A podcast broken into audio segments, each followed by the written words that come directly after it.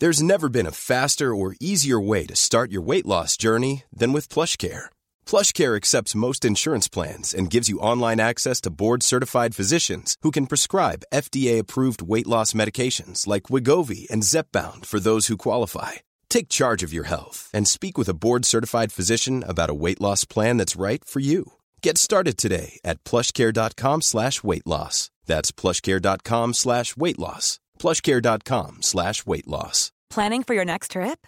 Elevate your travel style with Quince. Quince has all the jet-setting essentials you'll want for your next getaway, like European linen, premium luggage options, buttery soft Italian leather bags, and so much more. And is all priced at 50 to 80% less than similar brands. Plus, Quince only works with factories that use safe and ethical manufacturing practices. Pack your bags with high-quality essentials you'll be wearing for vacations to come with Quince. Go to quince.com slash pack for free shipping and 365-day returns. Bye, bye, baby. Brown baby. I am brown baby. I am brown baby. I am brown baby. I am brown baby. I am. I am. Welcome to the Brown Baby podcast. I am your host, Nikesh Shukla. Brown Baby is a weekly podcast about parenting. Each week, I ask my guests how we raise our kids to be joyful in a world that is so bleak and racist and sexist and horrific. When I feel so sad and angry about it, how do I do that? Please, someone tell me. I speak to writers, actors, musicians, people with interesting parenting stories to tell. I hope it's a funny and honest look at parenting featuring conversations between parents of colour that you haven't really heard before. Previous guests have included Jay Sean, Meera Syal, Kelechi Okafor, Kit Duvall, Nadiya Hussain, and more. This week, though, I am talking to the incredible actor Patterson Joseph. Okay, so look, let's just get this out of the way. I love the character he played in Peep Show, Johnson. Just one of the best, most quotable antagonists in a sitcom that I've ever seen. I also loved him in The Leftovers, but the thing about Patterson is he's been in everything from BBC One's Noughts and Crosses to Green Wing to more. His IMDb is so long and impressive. He is also a theatre maker and a writer. He worked on a brilliant production about Ignatius Sancho and his life, which he is now developing into a book with Dialogue Books, which we talk a little bit about. Patterson is a legend. I loved talking to him about fatherhood, having mixed race kids, his fascination with Ignatius Sancho, and also what happens when you move back to where you grew up. Before we launch into the podcast, there's just a couple of things to note. One, this is a really sweary podcast. Right at the start and right at the end. I know every time I am in the presence of the C word, whether I say it or someone says it around me, someone emails me and reminds me I have daughters. And I'm sorry that I'm puerile and I love swearing, but there's a lot of swearing in this, so you have been warned, okay? Two, people have very kindly commented on the noise levels of previous podcasts. I'm trying to fix this, but bear in mind, I'm doing all of this on my own for free with no support. I am learning to be a sound engineer pretty much. So please stick with me and bear with me. I'm getting better all the time. I'm learning more things all the time. Using the Acast supporter feature to chuck some quids my way means I can pay a proper producer in season 2. And let me just say, the lineup for season 2 is even more ridiculous than season 1, I promise you. So yeah, I know that the noise on this episode is a little bit shoddy. We had to use a Zoom recording for various reasons rather than the clean audio feeds of both of us speaking. I've tried to clean it up as best as I can. But the conversation is so rich that hopefully you won't notice. Thank you for the feedback though, I am hearing you. Also, I'm hearing from people who are saying that these conversations are really rich and vital and important and comforting for them, and also just venture into spaces they've not really heard before. So thank you so much for listening and for sharing that with me. I know not everything is for everyone, and there are so many podcasts out there, but the fact that we are doing something that is unique really just fills me with joy because ultimately this project the brown baby book the brown baby podcast and the other things that we're doing that are brown baby related they're just things that i wished had been around when i was when i knew that we were going to have kids and also when we had kids and also to this day. I'm just i'm glad to be making work that i need and that means that other people need it too. So thank you so much. Um this podcast is inspired by my memoir brown baby a memoir of race family and home. I know i say this every week but please buy that book. Please buy it. You know it's a global pandemic. It's uh, it's hard to get the word out there about books outside of your circle of social media following. So I'm hoping that people who are listening to this podcast, you can just pick it up, buy a second copy, recommend it to people. Um, you know, I have a bookshop.org affiliate link in the show notes. Please go and buy the book from there or, you know, from bookshop.org or from wherever you get your books. Anywhere works, just buy it. And if you can't afford to buy the book or support through the supporter feature, then, you know, getting from a library also helps. Reviews of the podcast, uh, the starring the podcast, social media love is always welcome. Thank you so much. You are such a kind and receptive audience, and I really cherish you. Thank you. Right, now to the podcast with Patterson Joseph. Swear words immediately. Is there a language uh, barrier? Is there a um, audience that I should be thinking of? Who who are your people? Um, I'm imagining that there are a lot of tired parents whose entire whose entire brains are filled with F's and Jeffs right now. So swear as much as you want. okay. I'm not saying I'm going to. I'm just saying, just I won't stop myself mid flow. The problem is, I, Um, I, I swear so casually that um, I, I, I about four or five years ago, I was doing an interview on uh, on BBC Asian Network with someone I knew very well and had known for a long time, and they were interviewing about my book, Yeah. and um, he asked me a question about grief because that, that was that was a big component about the book, and I forgot that I was on radio, and I just thought I was talking to one of my friends. And I went, "Oh fucking hell, I don't know, man," and just so casually, yes. and then uh, immediately remembered that I was on the radio. And my swear, my swear warning story. Um, I was about eleven, and we were in um, technical drawing class, and it was an all boys school. And for some reason, in Willesden Green, in the mid seventies, we all decided to become Cockneys. I mean, none of us were really.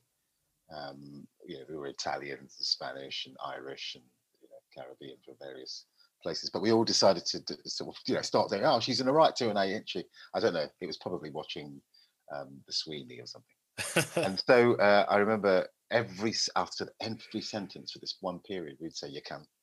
Uh, you go down the shops, you can. Yeah, yeah, yeah. I'm going to buy some crisps. You can. Did you get some salt and vinegar? You can. Yeah, right. You can. Money? You can. It's just like casually. And then Mr. Mr. Winter Winterburn, um, technical drawing teacher, one morning asked me, Joseph. It's quite an aggressive school. Joseph, have you done your homework? No, sir. You can't. Um, what did you call me? Sorry, no, I did. Whack. um, I'm going to have to keep that story in, I'm afraid. So now I'm going to say, welcome to the podcast, Oh no! Oh, no.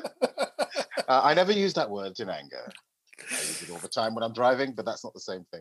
yeah, uh, contextually, this is when you were in your teens, and so you know you were learning about the world. I think the statute of limitations has passed on that crime. Yeah, but you grew up in Willesden Green. I grew up in Harrow, so uh, Oh, we're, we're both northwest.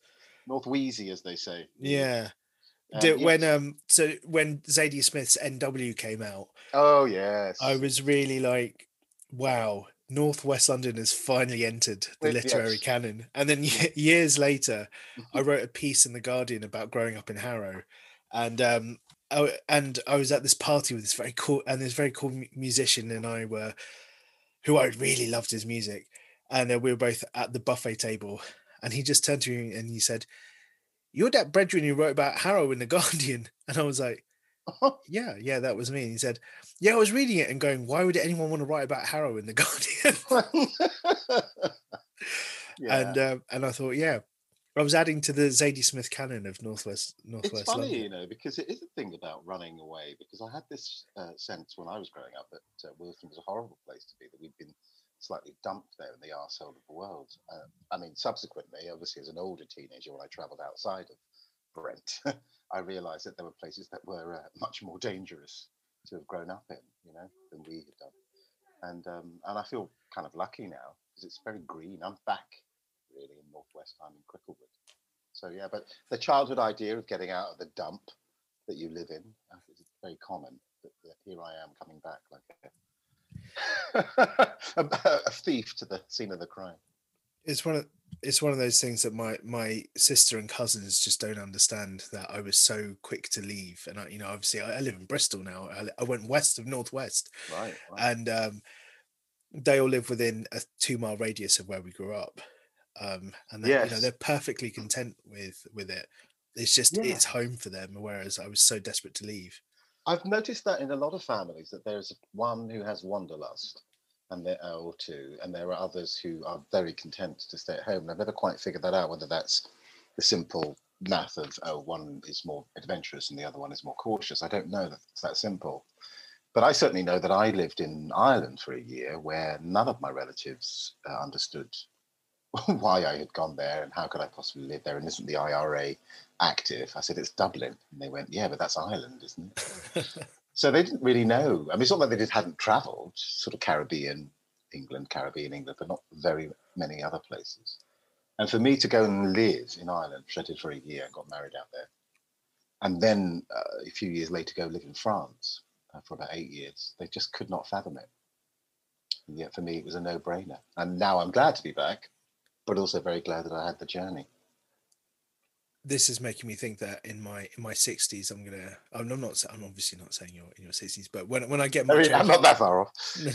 I'm gonna I'm gonna end up uh, on uh, on those housing websites looking at you know see if I can buy my childhood home as a way of you know I've, I've done I've done my I've done my traveling now I'm ready to return to the the nest There, there, there was a strange sort of conjunction because it happened to be November 2016, and I, I was uh, here where I'm sitting now, looking out into the darkness of the garden, thinking, why have I come back here?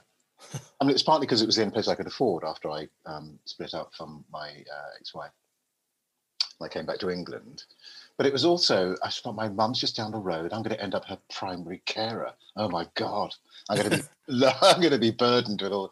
And then uh, you know I kind of calmed down, and suddenly there were fireworks right in front of me over the gardens, and I was like, "That's a nice welcome." Ah, and it was Diwali, of course. And so I noticed that last week when it was happening. I was thinking, "Oh, that reminds me when I first moved in." So I feel at home again. um so, so you're you're a father um Yes. I'm, I'm, do, I'm phrasing this in that sort of very radio 4 way of um, asking questions where you, you tell the person a fact about themselves that they already know And then they just riff on it. and then they just riff on it Yes, I do. um uh, how, how many kids do you have I have one boy, and is he is he- 17. That- So you're not. I'm not going to make you drag it out of me word by word. Uh, he's uh, 17. so you have a 17 year old Yes, yeah. He's uh, he's growing up in France, where we took him when he was about four and a half. He's had all his schooling there, so I decided not to you know, sort of pull him back and forth.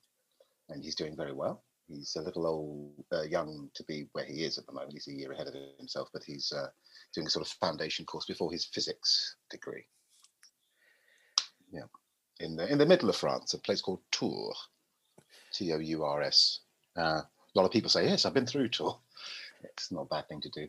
The countryside's lovely. The town itself is a little um, provincial, and the mindset is a little conservative and provincial.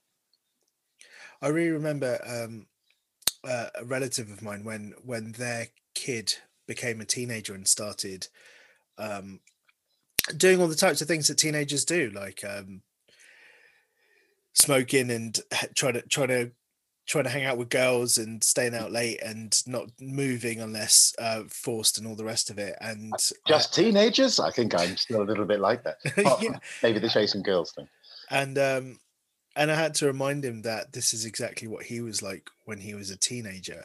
Yes. and and and he kind of had this moment where he was like oh my god i had I had myself i have myself as a teenager yes. and and he realized that he had become his dad as as a parent which i th- which i found really interesting Yes. And then it also, I suppose, depends on what relationship you had with your dad.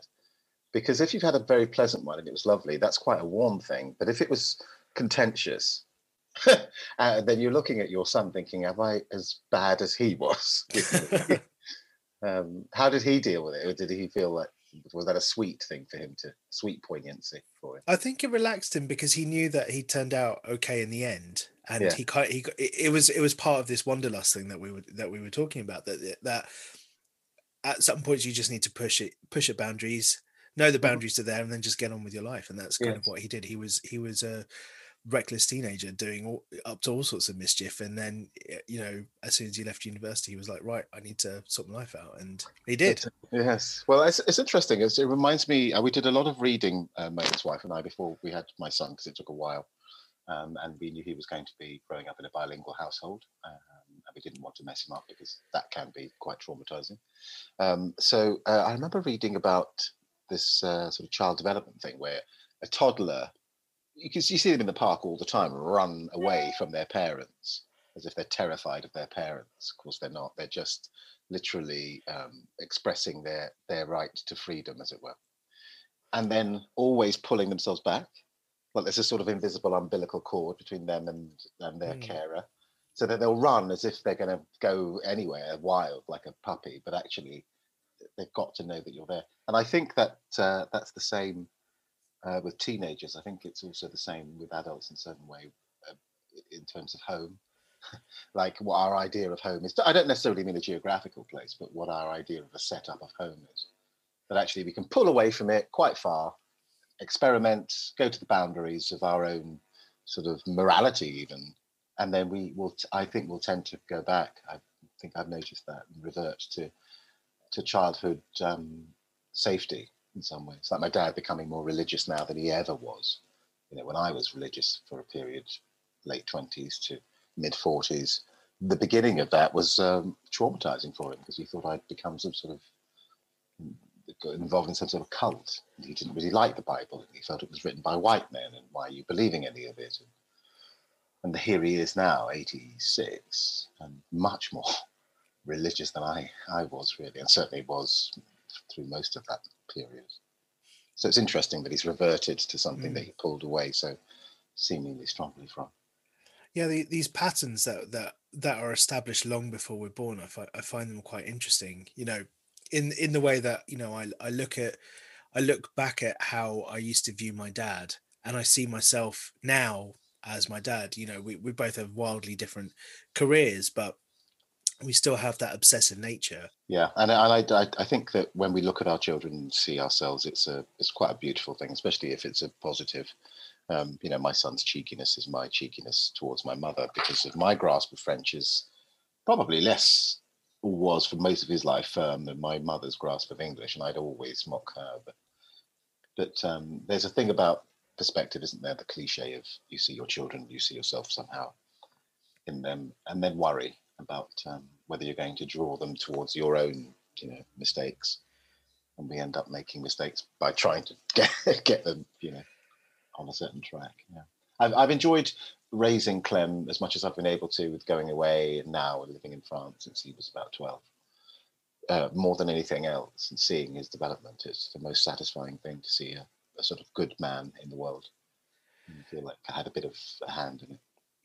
And and how how do you how do you stop yourself from kind of projecting your version of the world onto him? Because obviously, you know, I you know we we came together uh, having followed each other online and you know right. you're someone who's very very very happy to to to say say what you believe and own it and and defend it and and occupy from fixed positions and and you know while i'm the same way what i've noticed is that it has kind of jaded made me it's made me more cynical as i've as i've got older certainly in the last four years and my worry has always been when i talk to my daughters about the way the world is that I will just project that cynicism onto them, and and I, I, think that that you know I want them to be realistic, but I don't I don't want them to have my cynicism. Yeah, and that's really good and kindly of you because a lot of people do impose their cynical view of the world, um, and not just about politics, um, about honesty and about uh, hard work and you know etc. and about racism.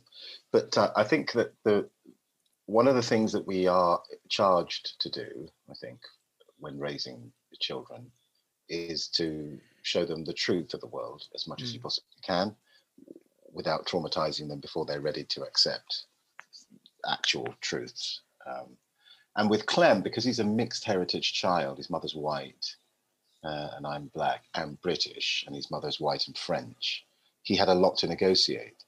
And so I, I was very sure that where we were growing, bringing him up in, uh, in provincial France, he was not going to have my sensibilities. He couldn't possibly do because of his ethnicity, because of where he's growing up culturally. It's not the same.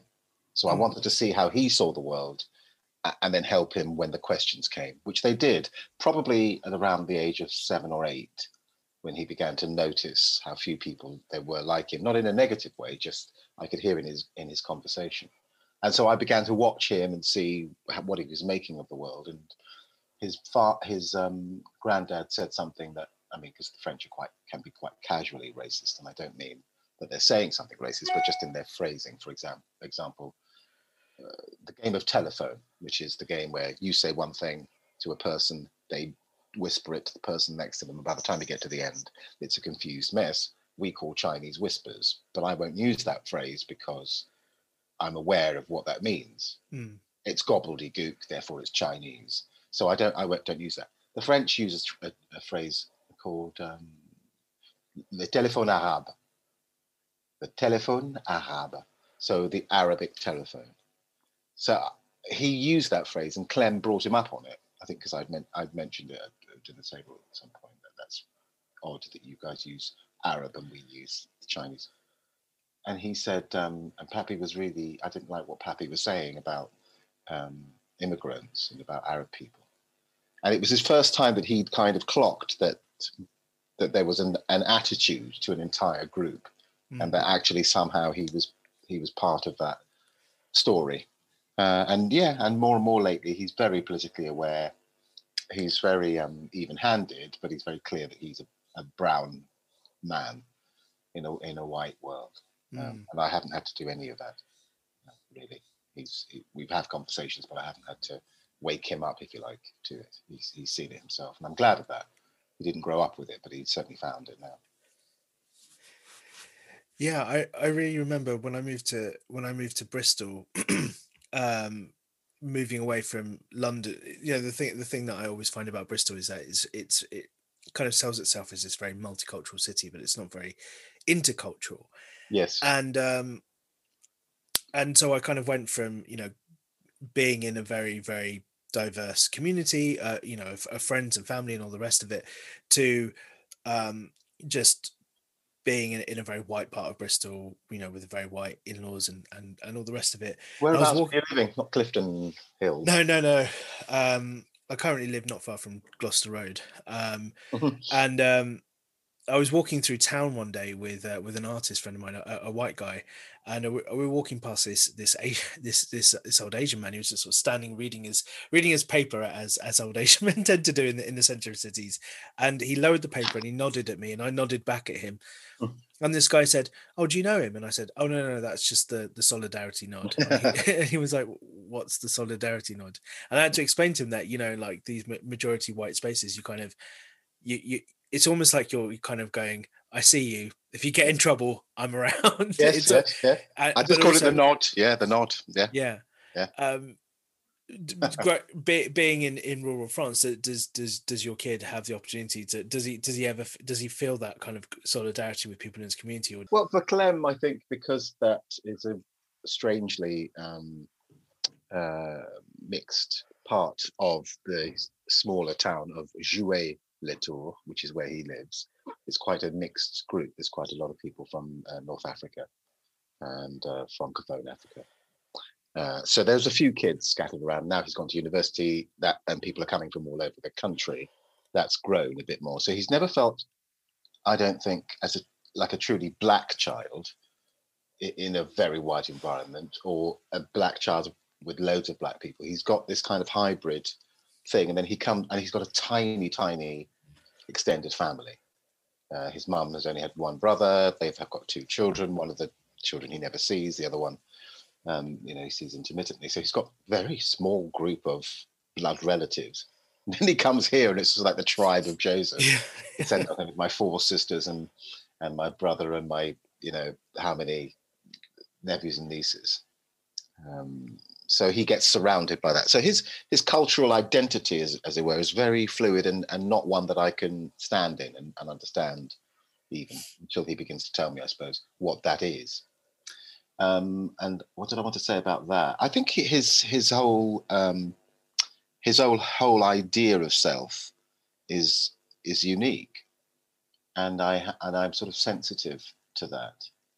Um, and I, and I and I wonder too, you know, if if he doesn't suffer for what happens in France. So, in in every other country I've ever been in, it just happened to me in Mexico. For, so that was two countries I've ever been.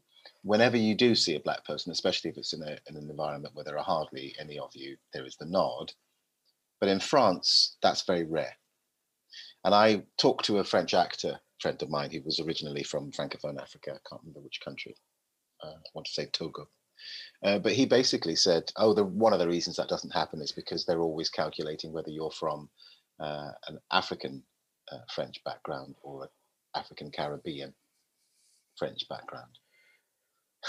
and I thought, my God, how you make that kind of distinction. No wonder there's no, it doesn't seem to me, coherent black movement in that country because that's such a disparate group of people. You've got Arabs who look, you know, Africans who look as as light shade as you are, and there's you know blue black from you know the Congo, and so it's it's impossible for them to know who's who. So they have this, and I noticed it when I was there. I didn't know what it was. I thought maybe I was just being gauche, you know.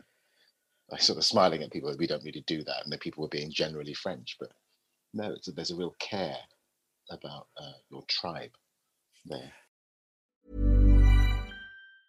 Many of us have those stubborn pounds that seem impossible to lose, no matter how good we eat or how hard we work out. My solution is PlushCare. PlushCare is a leading telehealth provider with doctors who are there for you day and night to partner with you in your weight loss journey. They can prescribe FDA-approved weight loss medications like Wegovy and Zepbound for those who qualify. Plus, they accept most insurance plans. To get started, visit plushcare.com slash weight loss. That's plushcare.com slash weight loss. Quality sleep is essential. That's why the Sleep Number Smart Bed is designed for your ever-evolving sleep needs. Need a bed that's firmer or softer on either side? Helps you sleep at a comfortable temperature? Sleep Number Smart Beds let you individualize your comfort so you sleep better together. JD Power ranks Sleep Number number 1 in customer satisfaction with mattresses purchased in-store. And now save 40% on the Sleep Number limited edition smart bed for a limited time. For JD Power 2023 award information, visit jdpower.com/awards. Only at Sleep Number stores or sleepnumber.com. Planning for your next trip? Elevate your travel style with Quince. Quince has all the jet-setting essentials you'll want for your next getaway, like European linen, premium luggage options, buttery soft Italian leather bags, and so much more and is all priced at 50 to 80% less than similar brands. Plus, Quince only works with factories that use safe and ethical manufacturing practices. Pack your bags with high-quality essentials you'll be wearing for vacations to come with Quince. Go to quince.com/pack for free shipping and 365-day returns. I do, I do want to get on to talking about your work around Ignatius Sancho because I, I, Mhm. I think it's really amazing and really, really fascinating. Um, but I, I, a thing that you said earlier that I just wanted to kind of come back to because it's also a very real concern of mine, and also I think ultimately a failure that I think I've had. I really wanted to raise my children to be bilingual. I wanted them to speak Gujarati, which is you know my the mother tongue of my parents, um, oh, and and you know and a bit of Swahili because you know my dad grew up in Kenya, uh, as well as well as English. Um, but the reality was when I was growing up, we spoke Gujarati exclusively at home until we were teenagers, and then my sister and I started replying in English to the point where my parents just started asking in English Yes. to the point where Gujarati then got relegated to when I had very surface conversations with my grandparents. And so to to raise my children as bilingual, Mm. I would have to obviously, you know, constantly speak to them in Gujarati. Um, but I, I sort of, you know, living in Bristol, uh, not really speaking it apart from the like, you know, once a month I, I speak to my, my grandmother on the phone. Mm. Um, I have no opportunity to use it, and therefore it, it's just fallen out of out of my head. I, I wonder Yeah. if you could just talk a bit about the experience of, of raising your kid to be A bilingual. bilingual kid, yeah. So um, what we discovered um, with various books we read is that what your experiences is very common. What happens is uh, kids want to be part of the whole group. They don't want to be outsiders. If your language is a an attractive language, it probably doesn't matter what it is, but if it's an attractive language to the majority culture, like French, Spanish, Italian, what they would call the romance language, because we're fetishistically obsessed with that idea, then that's that can be all good actually. You can still get a bit embarrassed and, and not want your mum or dad to speak French in front of other people who don't understand it. but because there's going to be a warm feeling towards it as a language, oh, you speak French, you you will get a more positive feel to it. If it's a language like Creole, for example, my parents spoke Creole in the house till I was three, that is not respected outside of the house, then it becomes a shame language and you have to hide it. And the book was talking about these languages and saying that it's imperative that the kid is given a very dichotomous idea of language. So mm. the language of home is strictly whatever it is you want to teach them. Strictly, no one, no one skips in and out. Nobody translates. Everybody speaks that language, whether it's Arabic, whether it's Swahili, whether it's Gujarati. And then when they come out of the house, no one speaks Gujarati or Swahili unless they're talking amongst themselves.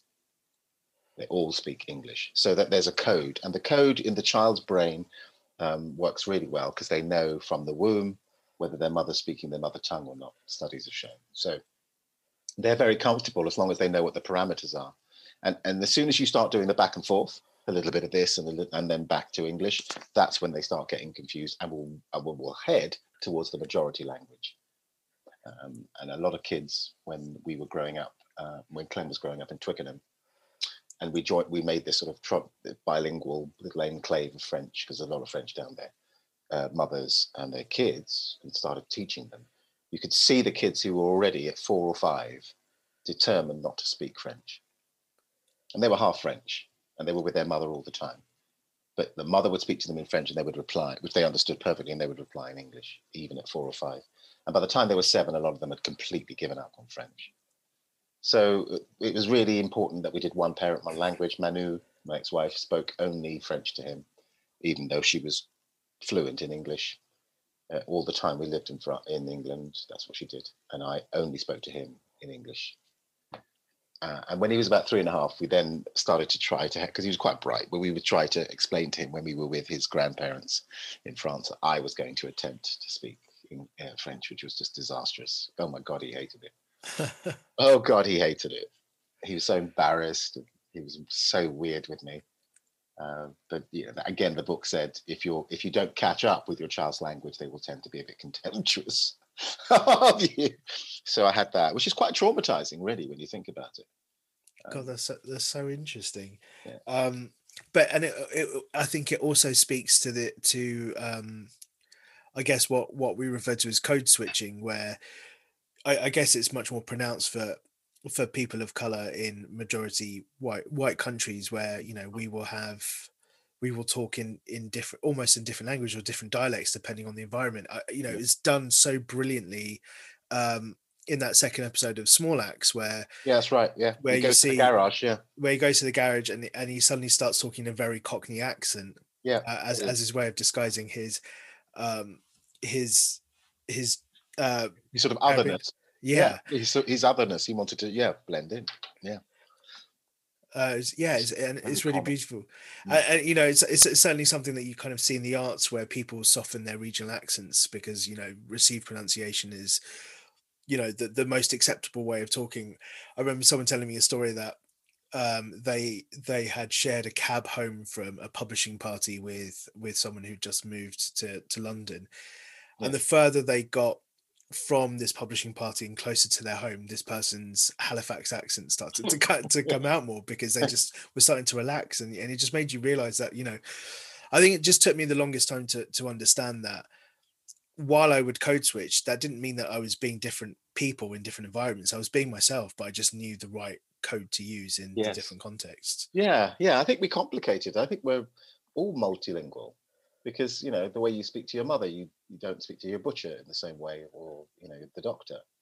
We all have a, a way of um, that's what language is it's a way of communicating with whoever's in front of us. Is why you know posh people will have a builder over and go yeah the two b4s and the four b8s and then be on the phone yes this is john here i'm um, i'm ready for my six o'clock meeting. You know it's not they're not insulting the builder they just don't want to they want to show a sort of empathetic coming towards, you know, well, they're going, yes, you mean two inches by four inches, John? You know, they don't want to be, they don't want to be seen as being patronizing in the case of, of, of people who speak RP. and also people who speak in this sort of they know that it's a, it's a working class grammatically you know interesting way they're going to modify that sometimes a bit too much and are overcorrect when they're trying to speak to somebody official it's not that they're patronizing that person they're trying to speak as clearly as possible because they're not going to go "Hey, mate i want to get my lighting sorted out because they, they go uh, i would like to speak to somebody about my lighting please. You know they get very correct.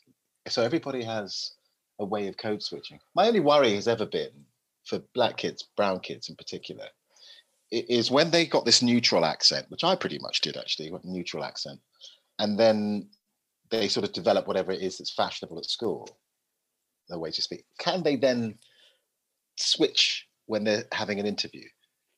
Because I I, I feel like it, it should be part of your arsenal as a as a person in this country in particular to be able to speak several languages, as it were.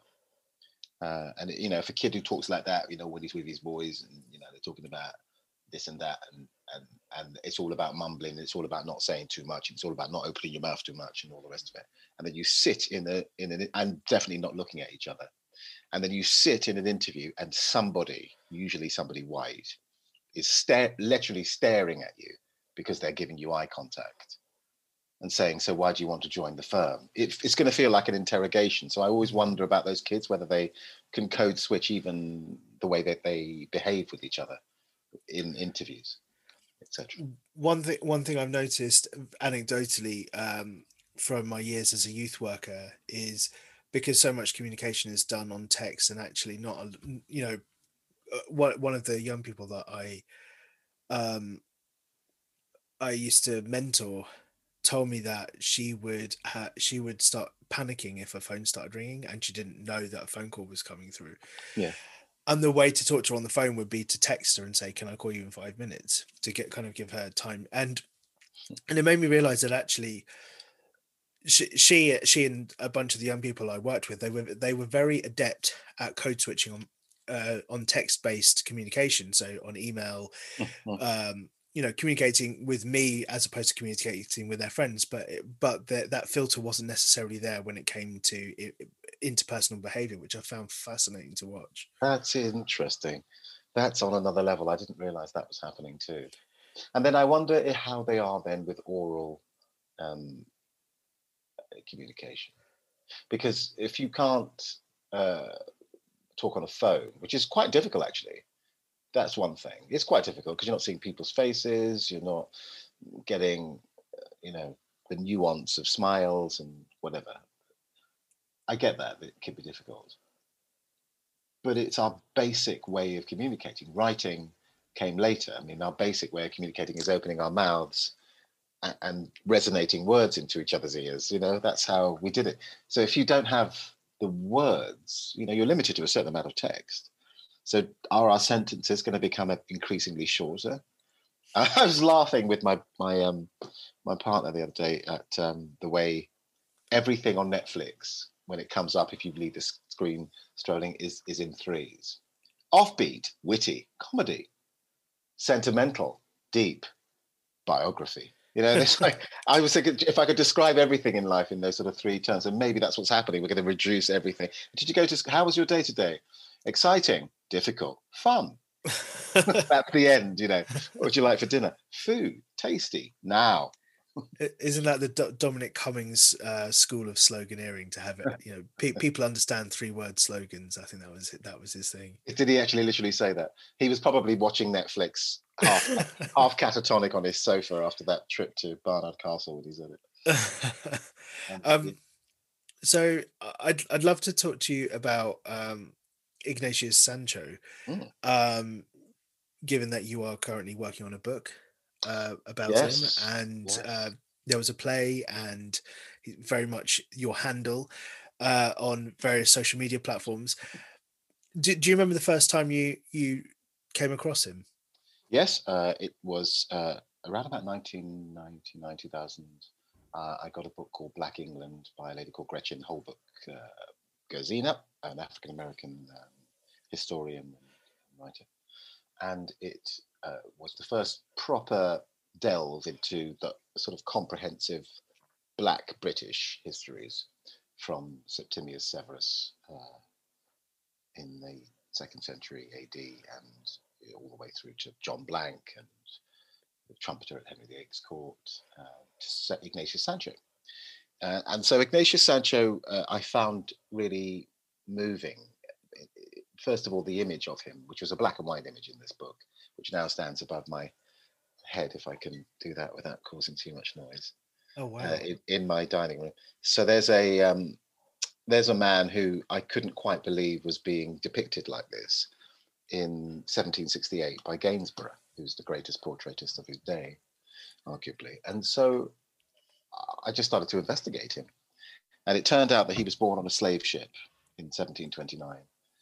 And the fragmentary information that we have about him is that he then was, at three years old, sent from Colombia, which is uh, was a slave was a slave country too, to live in um, Greenwich with three spinsters who are unidentified to this day. Uh, and he had a, a, life like a lot of those black kids who were there for uh, the showing of wealth. If I've got this little Negro boy holding a tray, it would show that I had money. Was the way that a lot of the upper echelons thought of black kids. Um, and there were sailors, a lot of sailors in London, and a lot of servants, and a lot of people who were slaves who came from the Caribbean with their masters. Some ran away. There were a lot of runaways. So he comes to this strange sort of enclave just outside of London, and they treat him probably like a pet, um, dress him up, call him Sancho because they think Charles Ignatius, which is what he was baptized as, looks a bit like uh, Don Quixote's uh, page, Sancho Panza. And so uh, he runs away from home when he's about seven, we think, because they won't teach him how to read because they don't want to spoil him. He's found by the Duke of Montagu, who's uh, a member of the king's household. And uh, the Duke secretly lends him books and educates him. By the time he grows, he, he's a, a musician who becomes a, a, valet to the Duke and Duchess, a butler to that household. He uh, tries his hand at acting. One of his best friends is David Garrick. Um, and he's also a bon vivant. He loves to eat and drink. Becomes incredibly fat and gouty. Um, and uh, with his, uh, we think Caribbean wife, but actually she may well have been born in London. But he's certainly his black wife and his six or seven children. He opens a grocery store after he can't work for the Duke anymore. And because he's got uh, property, he can vote. So he votes in 1774 and in 1780. So this incredible 51 year old life is so action packed that um, I just thought I got to write his story. Uh, and I started with a play, which I completed possibly in about 2007, first performed it in about 2010 at the National Theatre Studio. It's called Sancho, An Act of Remembrance. takes place in the studio when he's his portrait is being painted and he talks to the audience there about his life. And then in the shop just before he makes his final final vote talk to the audience there. So a very public um, presentation of him. He also wrote reams of music. So there's music in the play um, and everything about sancho is public. Reams of letters to the newspapers are public. So uh, here we are now in 2015 uh, and i'm thinking uh, 16, I'm thinking uh, the next thing I want to do is either a, a, film or a television thing or, or a novel. And the novel idea kept on pulling at me. And I thought, I, I don't know if I've got it in me to write that many words. And it takes me six years to write, you know, any book. It took me, it took me six, seven years to write the first proper draft of Sancho. It took me, God knows how long. It took me six years to write a book on Shakespeare um, that I wrote, just you know 160 pages long. I thought I can't write a novel on this man's life unless I dedicate my life to it. And then lockdown happened, at the beginning of 2020, and I I got into a room and I looked at the treatment that I had written uh, about a year before for a, a, TV company.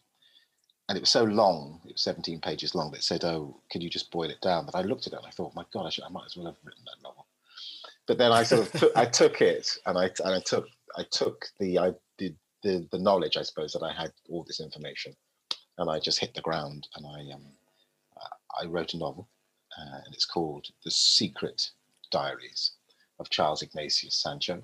So now we can get the behind the scenes. What did he really think of the world he was in? And it's going to be published in October 2022 by uh, the lovely Charmaine Lovegrove at uh, Dialogue Books.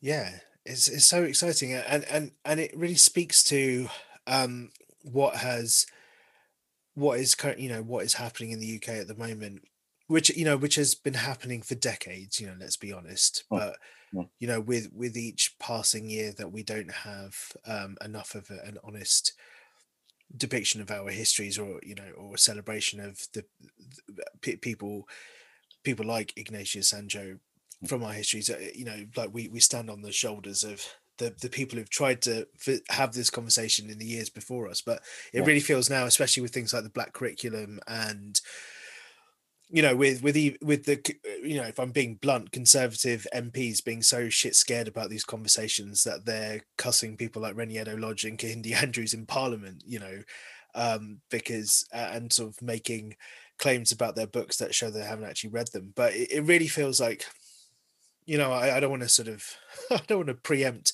nothing changing but I, I do feel like we've moved a little bit further along the conversation Yeah, we have and we haven't. I mean, I I'm like you. I mean, I'm I'm a cynic. I mean, I was very gratified by the fact that when George Floyd was killed, uh, and Black Lives Matters came here more viscerally than it had done in 2016, I think.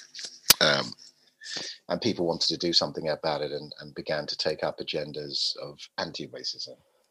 I was cheered by that because it felt like there had been a deeper understanding of uh, what the political problem was, um, with simply being, um, you know, not wanting to be racist.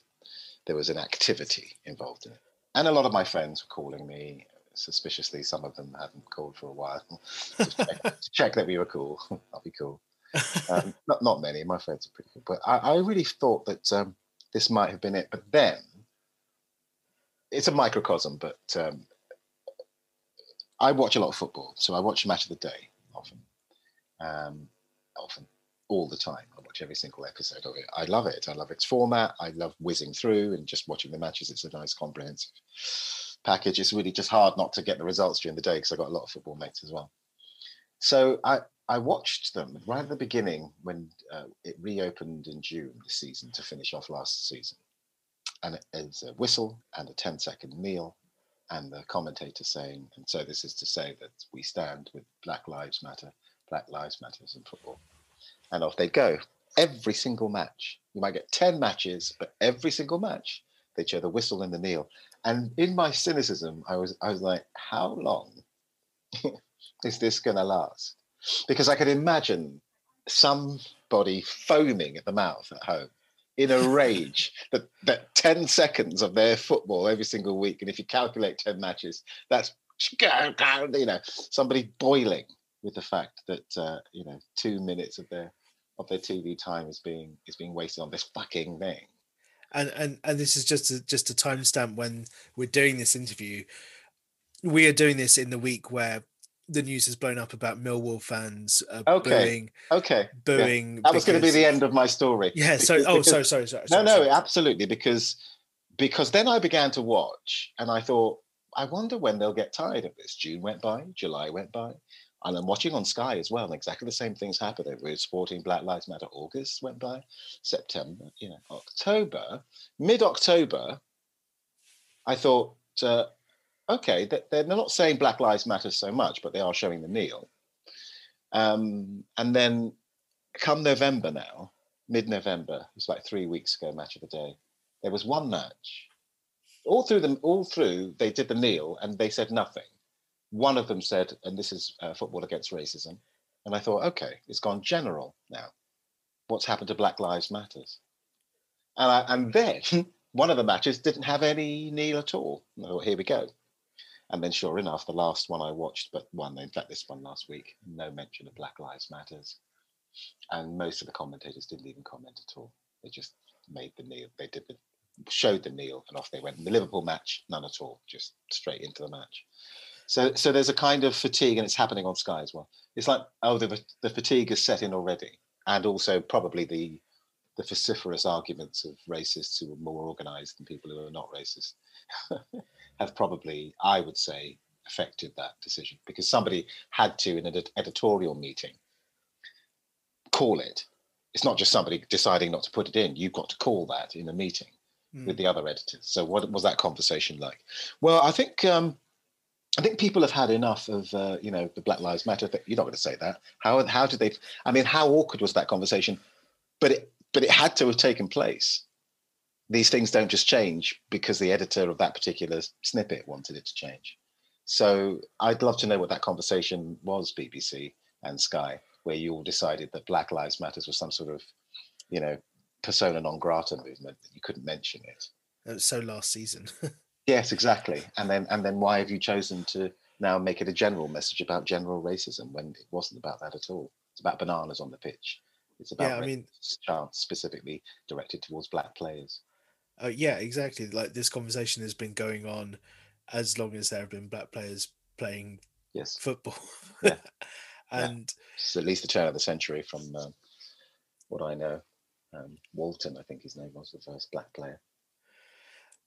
yeah, it's it's funny. Um, I think back to those months. You know, obviously, you know, you know, being being someone who's written about race and racism and and spearhead spearheaded projects like uh, the Good Immigrant. It, it, there, you know, the, those months, you know, it was constantly being contacted to um to to do things. And you know you know at the, i remember at the time sort of saying you know this is this isn't the time for you know south asians to be taking the spotlight. You know this is very this is the black lives matter movement. I'm not black. I will happily here are 20 people you could talk to.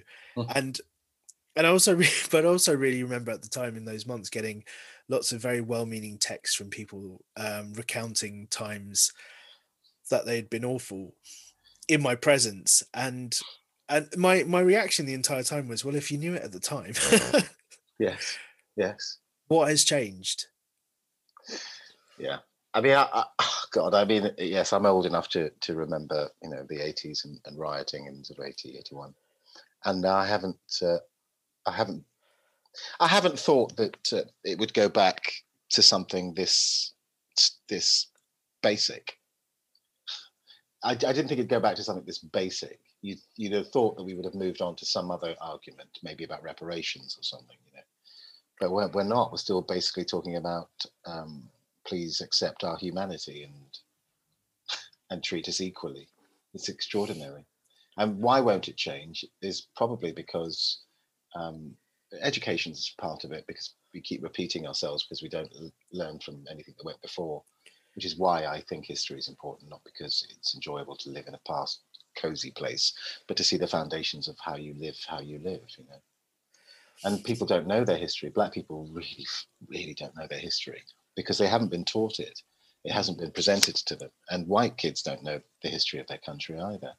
The working class don't know the history of being oppressed by the, their leaders. They don't know the history of being manipulated and used as shock troops by their leaders. They don't know these things. And so we, we all live in these sort of ignorant bubbles. And unless that conversation happens, we'll just continue in a, in a constant cycle. I I sometimes wonder if the binary nature of social media, which sort of requires that one argument that must have the the exact opposite presented to it, and hmm. you know where where people have have said, look, you know, we feel like this is a time to say something as basic as Black Lives Matter. That social media immediately presents the exactly opposite idea, which is Yeah. all lives matter. All lives matter. Yeah, yeah, yeah, yeah. I mean, I think that's the, t- the Toni Morrison thing. I think was it you who mentioned in uh, your quote unquote brilliantly um, that uh, about wasting. that basically, you're going to spend the rest of your life. If somebody says you have no culture, proving that you have a culture, you're going to spend Yeah. 20 years on that. And and I have. This is probably one of the last podcasts that I'll do for a very very long time on any subject other than you know something frivolous like puns that I like Shakespeare because uh, I, I I got a bit of fatigue talking about these things because I realized that a lot of my time has been spent setting up Zooms and uh, and speaking on conferences and talking to drama students and talking to you know institutions and I, and I don't I don't think that it's not worth talking I just think I could probably spend my time better just sort of expressing my point you know, expressing my humanity, which is all I ever want. Is is is that? It's just know that my humanity is as valid, my ideas and my ability to express them as valid as anybody else's. So I should just keep doing that rather than trying to prove why that's the case. Um, yeah, it's, it's, a brilliant quote. Yeah. Um, you know, the function of racism is to keep us from doing the work that we're meant to be doing. And and and thank you so much for coming on this this podcast. It really means the world. I do think a lot about uh, when Steve McQueen was nominated for the Oscar for mm. 12 Years a Slave, they did this Hollywood Reporter roundtable and they asked Steve McQueen a question about diversity and racism in the industry. And he said, Why are you asking me this? Ask all of them, ask everyone else. And my friend Musa Okwonga, the, the journalist and writer, uh, he once said to me, Why must the oppressed always be called upon to comment on our oppression? Why not? Uh, why not? Why not ask the oppressors to hold themselves accountable for change? Yes. And I think about that quote daily. Yeah, no, that's I, I'm I'm really heading that way. I mean, here's here's an extreme. As always, I'm always bouncing back and forth, even in my own ideas. I never trust my own ideas somehow. So I'm talking to a writer last week on a um, on a theatre Zoom, and um, or talking to, but hearing them speak, and they said this thing about not addressing or in some ways not wanting to educate in their work, theatre work. That, um, in a sense, to, if I really paraphrase, put it bluntly, and also probably misquote, uh, we don't need to teach white people anything. They all know already about their racism. I'm not interested in talking to them. I'm going to just do stuff for my people. Having come from somewhere where they were in the majority, um, somewhere in, in, Africa, where they were um, the majority, coming to England and explaining or educating white people seemed anathema and a waste of time. And it's such a powerful argument that why should we be concerned with the white gaze? Why should we imitate their way of storytelling? And it really foxed me because I thought, because for me, this is the way I tell stories. I have been brought up in this culture. I, am from the from the day I was born in Park Royal, northwest London, to to to now, pretty much, apart from the that sort of seven eight year gap, I've always lived in England. Uh, my television programs that are in my head, my memories are England, are London specifically, but England and the food I ate growing up. I know the English culture inside out. I understand English people better than they understand me because I've observed them my whole life. And to then say that I'm a communicator, which is what I think I am as an actor and as a writer now, but there are certain people I don't want to communicate with in the country that I grew up in. Especially as those people are actually very integral into why I live the way I live and why my people have to negotiate the world that we live in as we do to ignore them would seem anti-art. It's like, what is the if it's not the purpose is to show, to connect, to empathize, to enlighten, to surprise people, then what is it for? I don't understand why you wouldn't confront those who in life confront you all the time or engage with those who are around you. Um, so I think it's an argument that I, I still will wrestle with, but I, I think the white gaze is what the white gaze is, and it's in us all. And um, you know, it's not about imitation; it's about using the tools mm. that are around you. So the way you express yourself, the words you use, and how you choose to use them in a culture that understands them in a particular way, matters.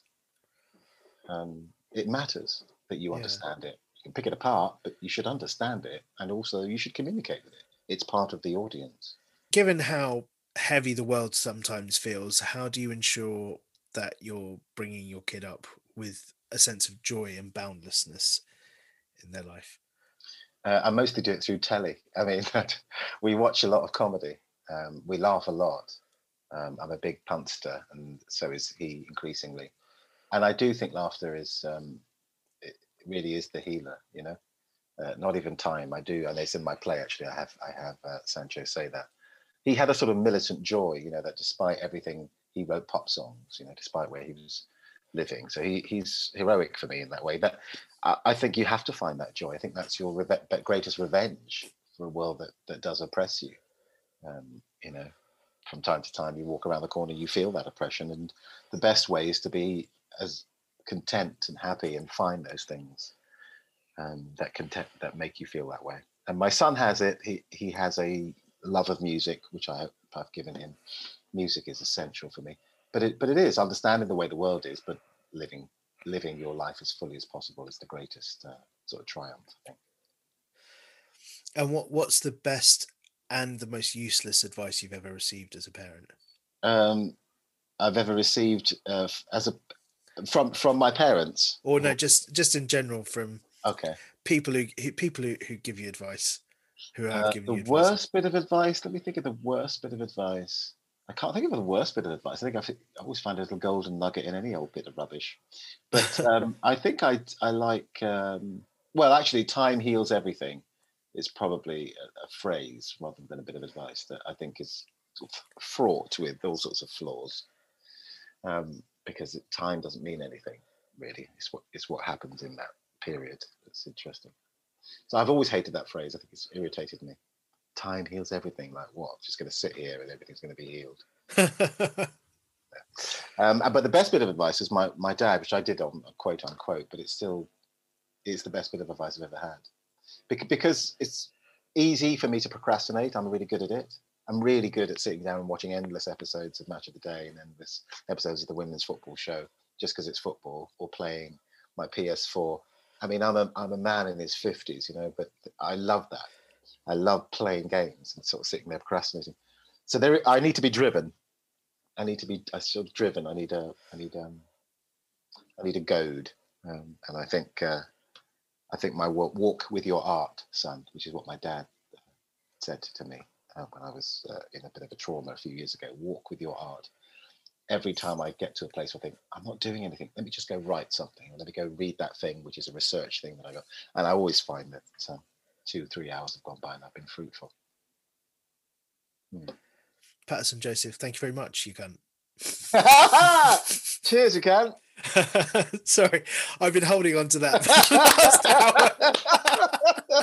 I'm gonna have to keep the story in now. Term of endearment. Thank you so much. Thank you. All right. Speak to you, to you soon, Nikesh. Bye. Thank you so much to Paterson for taking the time to be on this podcast, and to Acast for supporting me, and to my publisher Bluebird, and to you. Sorry for the swearing. Buy the book. Only a few more episodes left in season one. Then we're going to take a little bit of time off, and then we'll be back with season two. But we've still got three episodes of season one to go. Next week will be Mira Jacob. Okay, see you next week. Goodbye, my loves. Bye bye. Brown baby, I am brown baby. Yes, I am, I am. Silly brown baby. Planning for your next trip?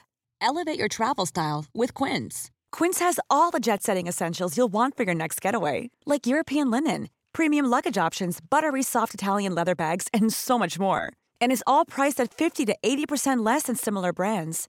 Plus, Quince only works with factories that use safe and ethical manufacturing practices.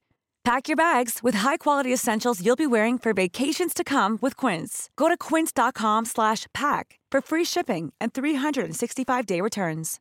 Imagine the softest sheets you've ever felt. Now imagine them getting even softer over time. That's what you'll feel with Boll and Branch's organic cotton sheets. In a recent customer survey, 96% replied that Boll and Branch sheets get softer with every wash. Start getting your best night's sleep in these sheets that get softer and softer for years to come. Try their sheets with a 30-night guarantee. Plus, get 15% off your first order at bollandbranch.com. Code BUTTERY. Exclusions apply. See site for details. Hi, I'm Daniel, founder of Pretty Litter. Cats and cat owners deserve better than any old-fashioned litter. That's why I teamed up with scientists and veterinarians to create Pretty Litter. Its innovative crystal formula has superior odor control and weighs up to 80% less than clay litter. Pretty Litter even monitors health by changing colors to help detect early signs of potential illness. It's the world's smartest kitty litter. Go to prettylitter.com and use code ACAST for 20% off your first order and a free cat toy. Terms and conditions apply. See site for details.